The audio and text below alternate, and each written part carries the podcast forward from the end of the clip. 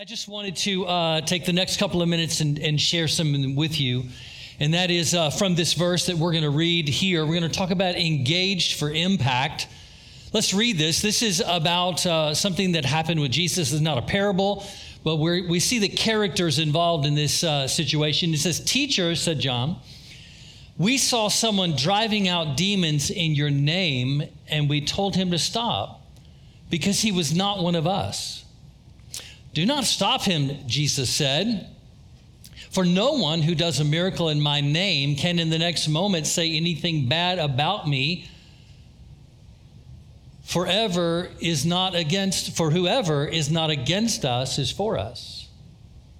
Truly I tell you, anyone who gives you a cup of water in my name because you belong to the Messiah will certainly not lose their reward. Hey, I want to ask you a question.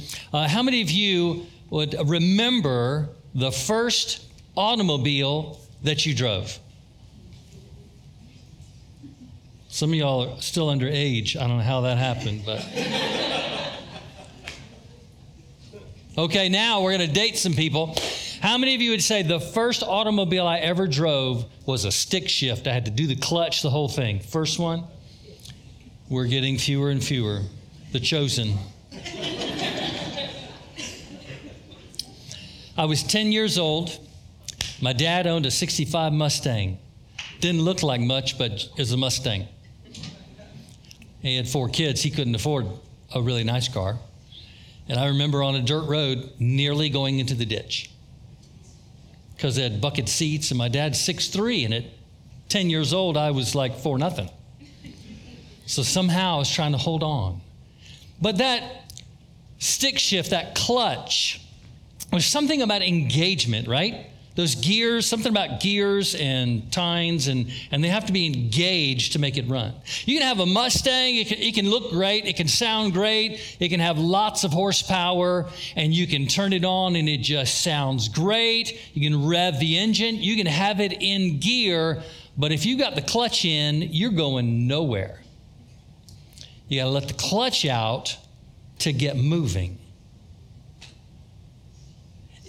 We can look great as a people, as a group, as a small group, as individual areas and aspects of this church trying to reach this community. But looking good is not what it's about. Even sounding good is not what it's about. What it's about is letting the clutch out and getting moving. And that's what's happening at Hope Crossings. And so, what we want to do is make sure that we continue on that progress to say we got to keep letting that clutch out, keep shifting those gears, and keep moving forward so we can reach even more people. How many of you'd say, yeah, that's a good idea? Well, let's look at this situation we just read about. First off, Jesus is, you know, he's got his disciples and they're following, they're doing the ministry, he's teaching, he's healing people, and he's casting out demons. It's something interesting about the, the skit and what uh, Sarah mentioned, and now this. Something's happening right now, isn't it? So Jesus is doing all of this, and then there's this guy. We don't even know his name. He's just not one of the disciples, but he's out there acting like one. And so John sees him and he says, Oh, this guy's casting out demons, but he's using Jesus' name. And so we said, No, you're not one of us. You can't do that. I want to talk about that guy for just a minute. Can you imagine that guy we don't know anything about him. We don't know how old he was married, single, kids, no kids, rich, poor. Only thing we know about him is that he was invoking the name of Jesus in order to do the work of Jesus. Maybe he was frustrated because his way wasn't working. And so he goes, Well, this guy's doing the deal. I'm going to use his name. And maybe, imagine that first time that he invoked the name of Jesus. I wonder if he was scared. I wonder if he was like, man, I don't even know if this is going to work. But he did it by faith. You know, God loves to respond to faith. He just loves to respond to faith.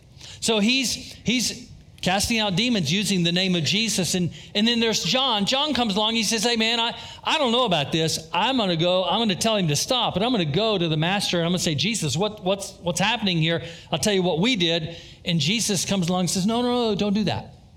Don't do that. Because if he's doing that in my name, it's going to bring honor and praise to God. Let him go. And then he says, Because even a cup of water has power when it's given in my name. So, engaged for impact. We are making an impact in this community. We just want to make a bigger impact, a greater impact.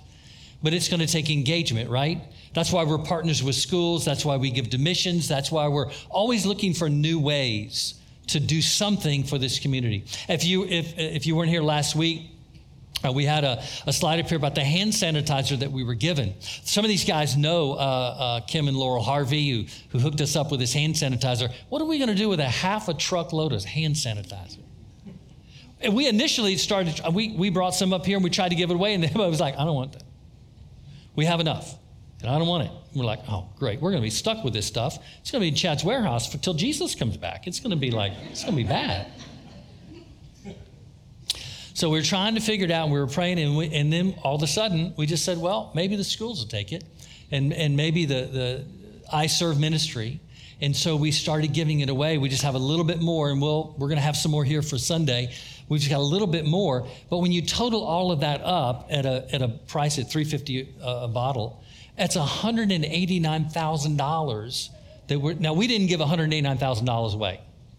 We had, to, we had to put a roof on the building somebody gave us that and we passed it on, but that's a great impact into the community. That's what we want to do is make engagement, but we've we got to make sure that the engine's running. It is. We got to make sure we got a full tank. We're just keep filling it and filling it. But we got to let the clutch out, right? Now, come on, let's be honest. How many of you have you were driving a stick shift, you came up to a stoplight on a hill, and you're like, oh God Please, Lord, no. And you did the best you could, but you stalled it. You know? That's so embarrassing. You're just like, oh, man, I know how to drive this. You know, the only thing worse than popping that clutch and the car stalling? There's only one thing worse than that. That's just staying there.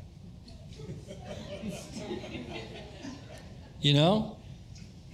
Because people are going to pull around you and they're not going to look very nice. They might even tell you you're number one. honk their horn, you know.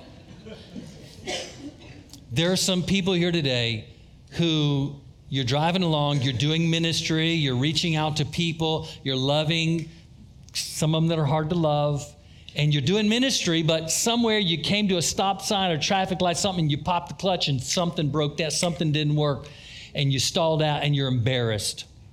And you're like, oh, oh, I should have, I should have done it better. I've, I know how to do this. I should have done it better. But in that moment, you didn't, and you stalled.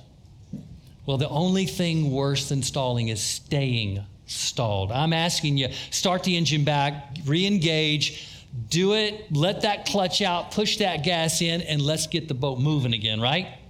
That's what we're supposed to do. If we're going to be engaged for impact, what we're looking for is there's there's two ends that we look at here. One is like driving out demons. That's like, whoa, that's big, right? Now, some of you are like, let's bring it on, let's go. People need to get set free. And others would be like, I'm more of the give a cup of cold water. Okay? Right? But here Jesus is saying, wherever your engagement is, or obviously anywhere in between, it's all engagement for the kingdom. And that's what matters. So if you're over here, or over here, or somewhere in between, it's a matter of saying, the engine's running, I got a full tank, I've got gas, I'm popping that clutch, here we go, and I'm gonna do the ministry God's called me to do. So perhaps today you're saying, man, I'm, I'm, I'm revved and ready, but I've, I've never I've never actually pulled that clutch out and gotten engaged and gotten going. Well, let's let's get that going, and we'll help you in any way we possibly can. Others may have said, you know, I was doing it, but I stalled. I need to get it going again, and we're here to help you do that as best we know how, because we're going to be engaged for impact, not in neutral, not with the clutch in all the time, revving the engine. Boy, don't, don't I sound great? We got to pull the clutch and get going, right? I mean, look at look around today. You know what's happening, right? Okay, I'll tell you next week. Uh, you you're really quiet. I don't know what is happening.